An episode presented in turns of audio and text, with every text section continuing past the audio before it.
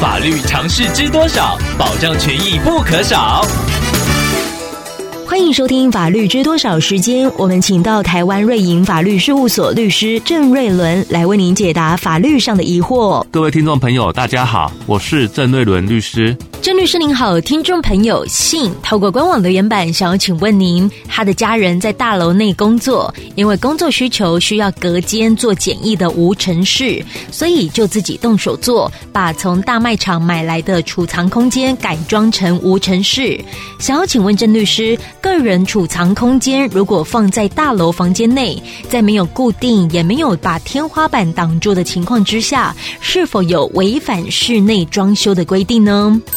关于建筑物的室内装修，中央主管机关内政部依照建筑法的授权，曾经制定了一部《建筑物室内装修管理办法》。它明文规定，供公众使用的建筑物，包含六楼以上的集合住宅，如果涉及到施作天花板、内部墙面、固定隔间或者是变动隔间墙，都必须依法申请室内装修审查许可。这是因为在室内装修的过程中，施工可能会破坏建筑物的主要构造，或者是影响大楼原本消防安全设备的规划，造成人民生命、身体或者是财产受到威胁，所以主管机关才需要介入管制。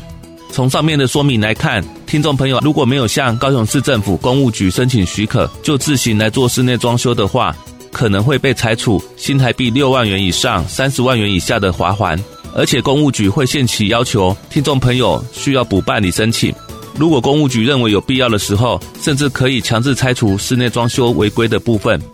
所以律师建议听众朋友要找专业的室内装修业者实地的了解以及处理，千万不要凭自己的主观想法自行解读建筑法规，以免违反建筑法令而遭到裁罚或者是强制拆除。以上希望律师的回答可以帮助到听众朋友，谢谢。